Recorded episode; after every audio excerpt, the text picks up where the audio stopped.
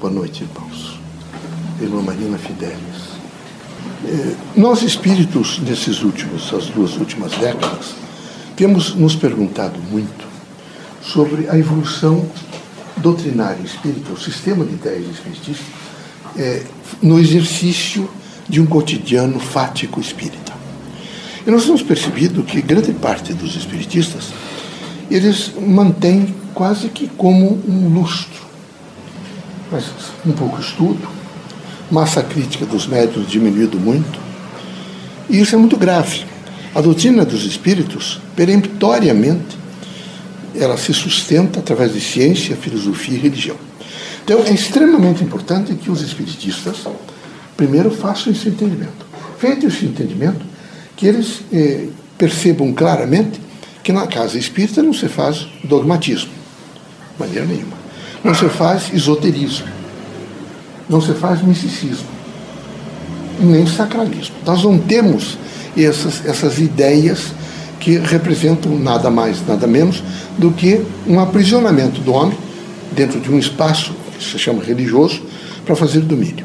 A proposta doutrinária espiritista é uma proposta de ensinar a pensar claramente, aprendendo a pensar, a fazer um juízo crítico sobre o circunstar-se, o estar na Terra, ou perceber-se, por exemplo, com uma consciência o que, é o seu cognitivo, o que, é o seu afetivo, o que é, que é a sua psicomotricidade, o que é, por exemplo, o conativo, o que representa essas linhas todas de proteção, o que é o trabalho. Nós queremos que sejam homens que fazem juízo crítico sobre a sua atuação intensa sobre a ordem fática. Fato é uma realidade existencial bem constatada bom dia, boa tarde, eu estou trabalhando, estou fazendo isso, tudo isso é fato. E esses fatos, como realidades existenciais que podemos constatar quando encarnados através da nossa cultura e, consequentemente, do nosso enxergar, do nosso ouvir, do nosso sentir, para a doutrina espírita também existem os fatos espíritas, os acontecimentos espiritistas. Então, é fundamental que nesse momento se diga uma coisa. O médium espírita precisa alcançar, em primeiro lugar, a sua consciência crítica, tem que ser crítica, missionária. O que é que eu realmente devo desempenhar como agente mediúnico? Todos chegam médiums à casa espírita. Aí o mediunato, a escola de médiums, imediatamente deve prepará-los através de um projeto político-pedagógico, de um currículo, de programas especialíssimos. Ele vai se transformando em agente mediúnico. Na medida em que ele se transforma em agente mediúnico, nós vamos perguntar se ele realmente alcançou essa consciência crítica missionária.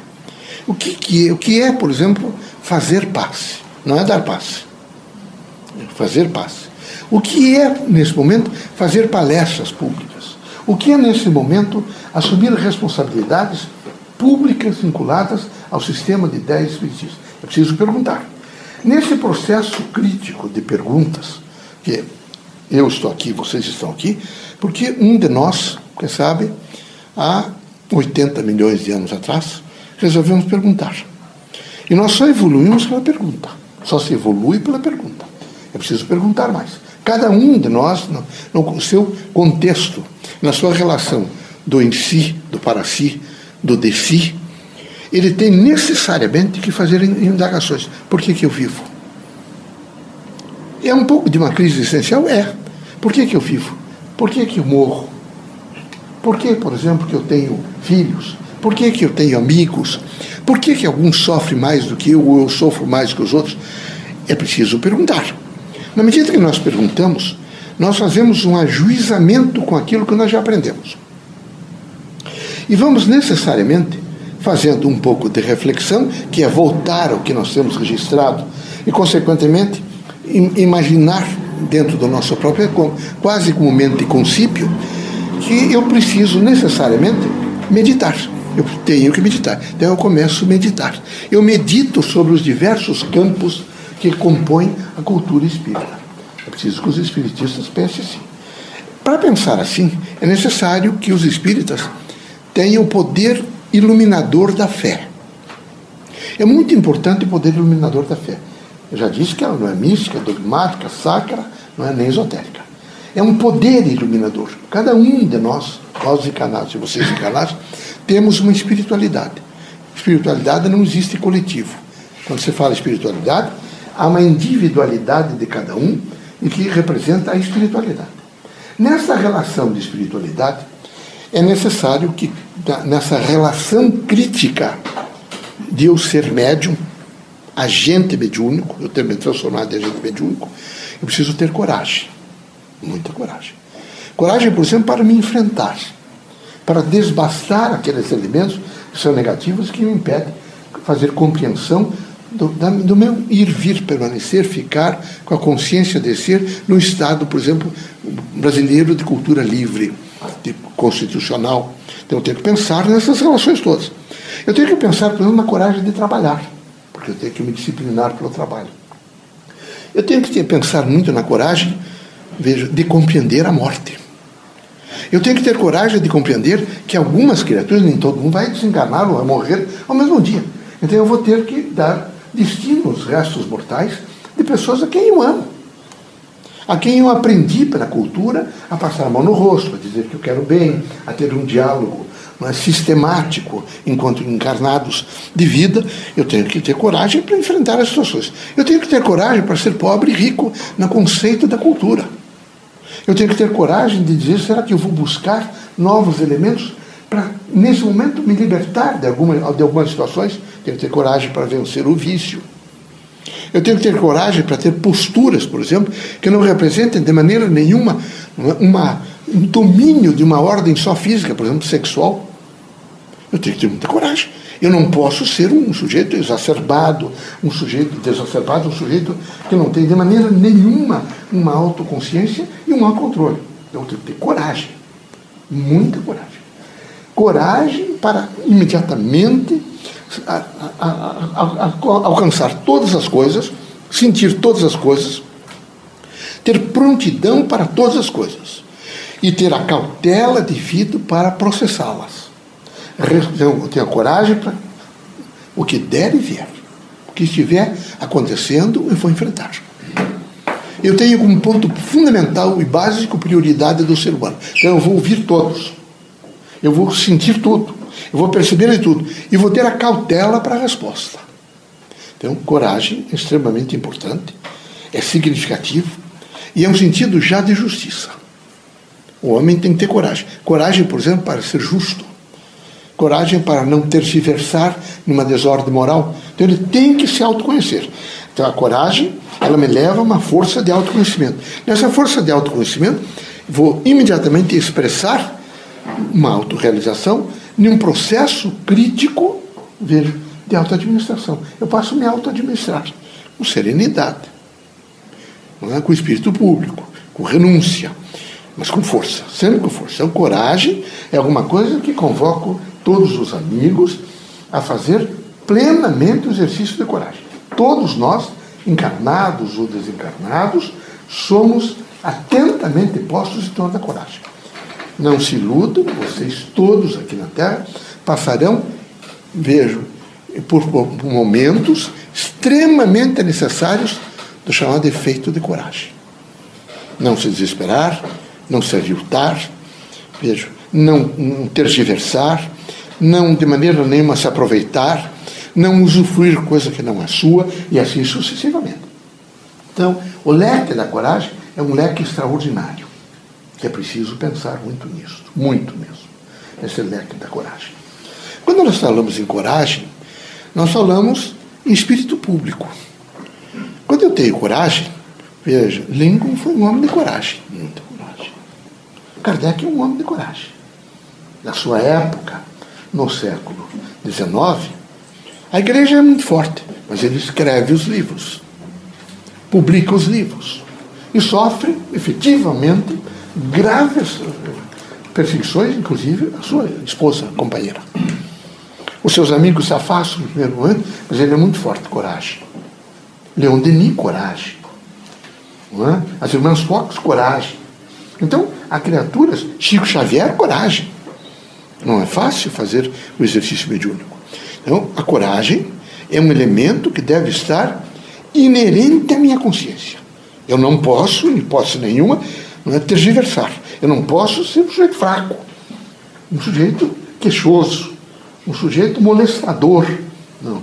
Eu sou um sujeito que vivo dentro dos padrões da cultura, alcanço corajosamente a diversidade, respeito a diversidade, porque é importante respeitar a diversidade, seria horrível que todos tivessem vontade de vestir só azul, só preto, todo mundo cortasse o cabelo igual e todo mundo pensasse que falasse com o mesmo timbre.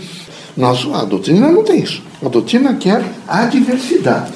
Nós vamos aceitar todos. Por isso nós aceitamos a prostituta, nós aceitamos os desvios, nós queremos corrigi-los.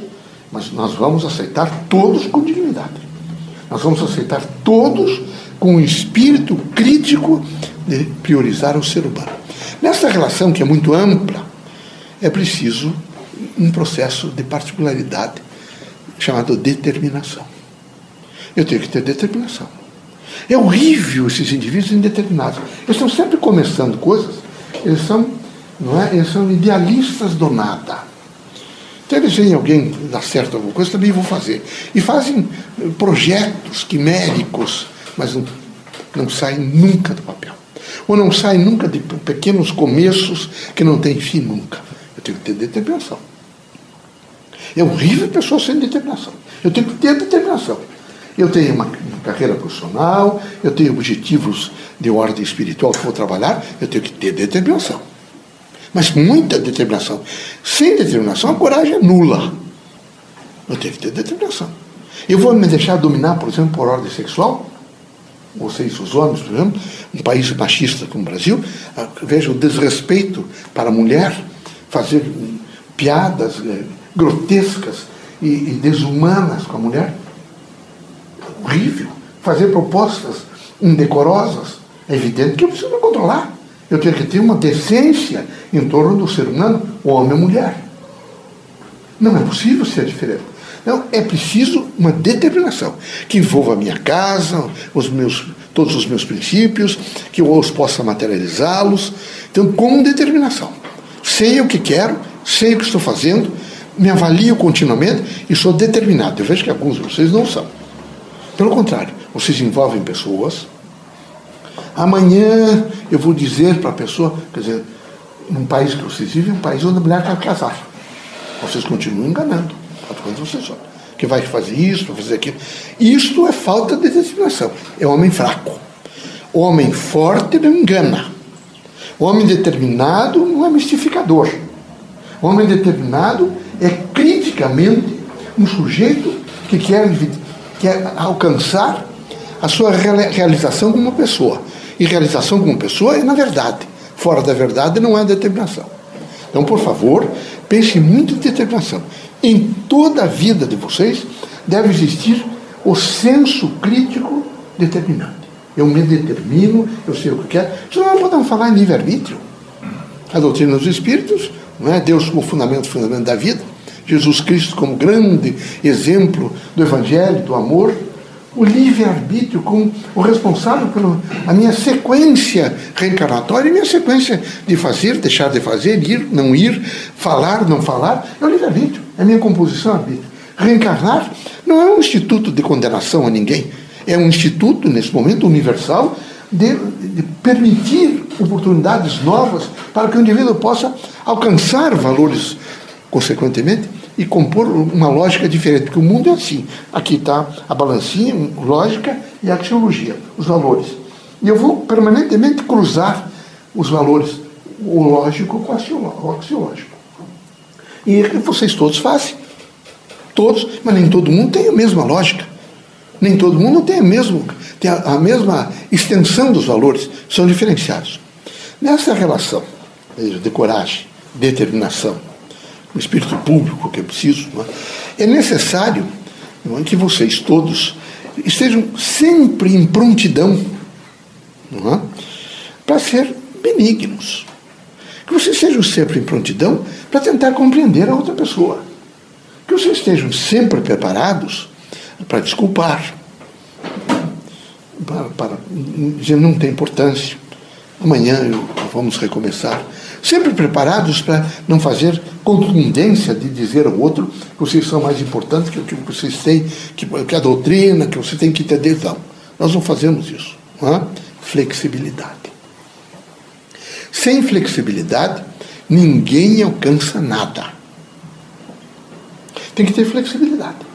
Tem que ser flexível. Em tudo, na profissão, nas artes, nos ofícios, na vida, na religião. Então, tem que ter coragem, determinação, flexibilidade. Eu tenho que ser flexível. Os indivíduos inflexíveis são indivíduos intratáveis. São criaturas horríveis. A verdade está sempre com eles, são utentes. Todos devem seguir. É como se tivesse uma cartilha e eles são os donos. Esse é Hitler.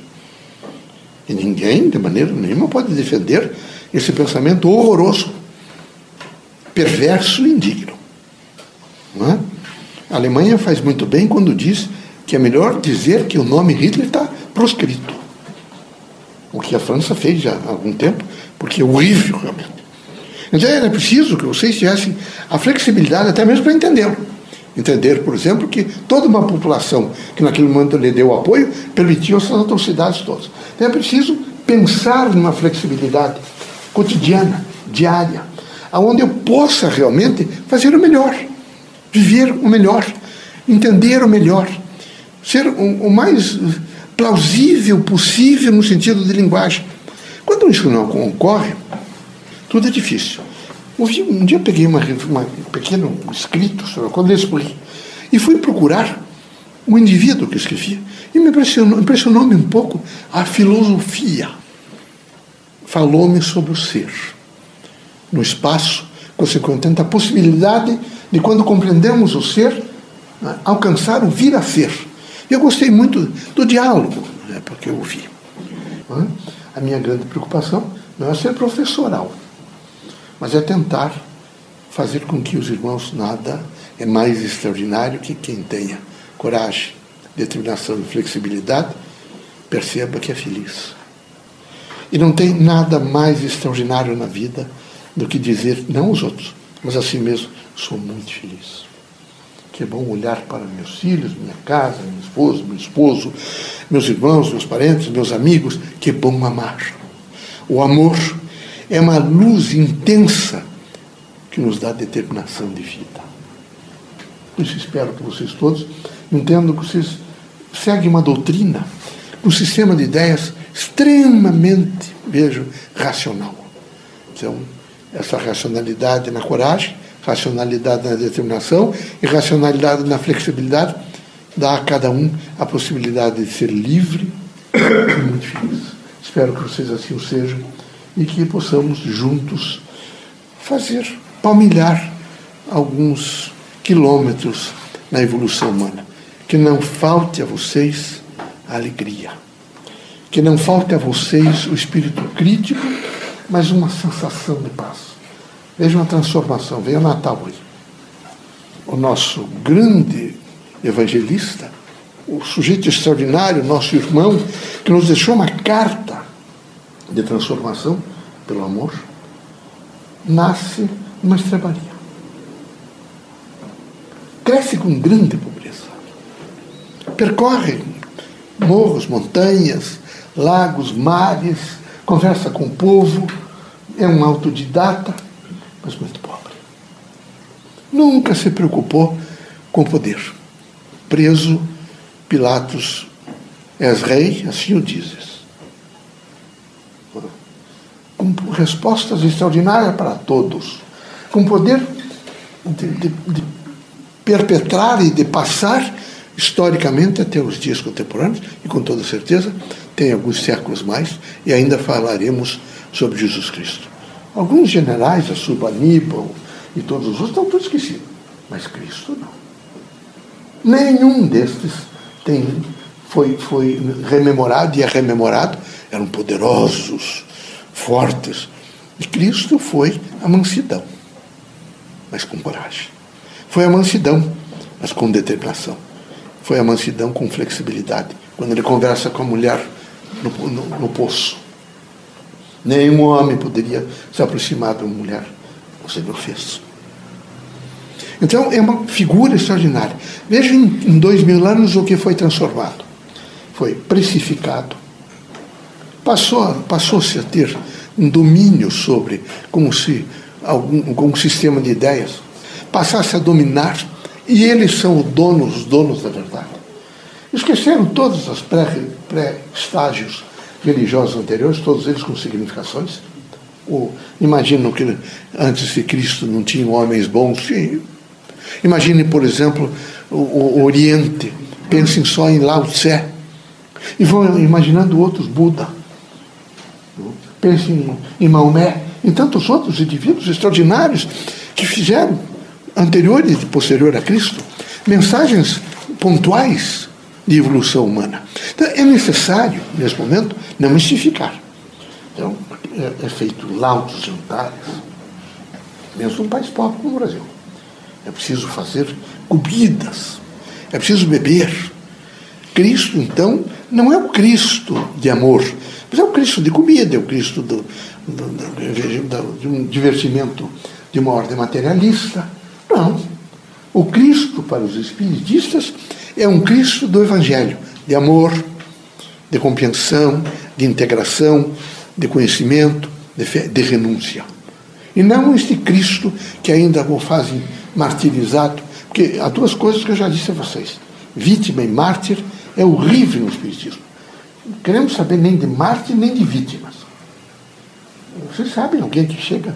Como é? Você que é médico, imagino, estou imaginando sempre vitimado, já consultei dez médicos, sempre foi assim. Estou né? mártir. É? Esses indivíduos são horríveis. A gente precisa fazê-los retornar à realidade, voltar a ser. Não é? Dor tem. Né? Característica física é um preço, vocês chamam um pedágio, depois de um certo período de vida aqui a coisa complica. Não é? Mas, corajosamente, é preciso vencer. Então, por favor, sejam críticos muito críticos. Esse é o momento de Cristo. O momento de Cristo é o momento. Até gostei muito da mensagem que Leocádio Corrêa escreveu a vocês, lúcida. Fazer um chamamento de Cristo, mostrando para vocês que é preciso pensar nessa figura ímpar, mas forte, muito forte. Já fizeram um Cristo efebo. Assim. Olha, efebo, fraco. O Cristo é muito forte. Veja quando ele entra no templo em Jerusalém e vê que o templo está mercantilizado. E ele imediatamente reage contra o mercantilismo na religião. E eles todos saem desesperados, porque sabem que ele fala a verdade. Os doutores do Sinedrim não têm coragem de acossá-lo, porque ele é capaz de responder a todos os doutores do Sinedrim. Ele é mais forte que todos os doutores do Sinédrio. Por isso, lembrem vocês que é muito importante nesse momento sempre descobri-lo. Mas nós só o descobrimos na racionalidade do amor, na efetivação da paz, na compreensão da luz e na compreensão de que nós somos criaturas racionais e que precisamos usar a nossa razão. Já falei bastante. Desejo tudo de bom a vocês, que esse período natalino, nesse dia, está instituído pela igreja, mas vocês instituam o seguinte: tem uma convalidação, fala assim Jesus Cristo. Pense um pouco nesse nosso irmão. Deixou um manancial extraordinário, deixou, quem sabe, o maior capital que a terra. Porque o maior capital que vocês têm não é essa coisa de dinheiro. O maior capital que vocês têm é o moral e o espiritual. Não são outras coisas. Tanto que eles são todos frágeis. Mas o moral e o espiritual não. E Cristo é o maior patrimônio moral da terra. É o exemplo moral. Cristo é o exemplo da, do espírito, da dignidade e da força do amor. Por isso é preciso pensar em Cristo vivo e não Cristo martirizado. Deixa eles que continuem pensando. Nós vamos pensar em um ser reagente, inteligente, que se faz mentor, guia espiritual da Terra. E a Terra está precisando, olha, a Terra está precisando. Vocês, vocês são difíceis. Dias, Leocádio, é tão difícil mexer com gente encarnada de que já fomos, Leocádio era igual, mudou um pouquinho, mas já fomos. É tudo igual. Vocês têm, é muito forte a matriz da Terra. E é muito forte a matriz cultural capitalista. A matriz cultural, por exemplo, de domínio econômico. Vejam para vocês entenderem isso, vejam os site shopping. O mundo inteiro. Porque eles sempre inventam coisa nova, né? Para tirar dinheiro, para fazer essa composição toda. E é preciso que vocês fiquem atentos para não ficar simplesmente usuários e usuários soldados deles. Que vocês ficam treinados para ser soldados da ideia. Nós queremos que vocês sejam, nesse momento, homens livres. Então sejam felizes, eu vou me afastar, que Leocádio está me olhando feio, já viu?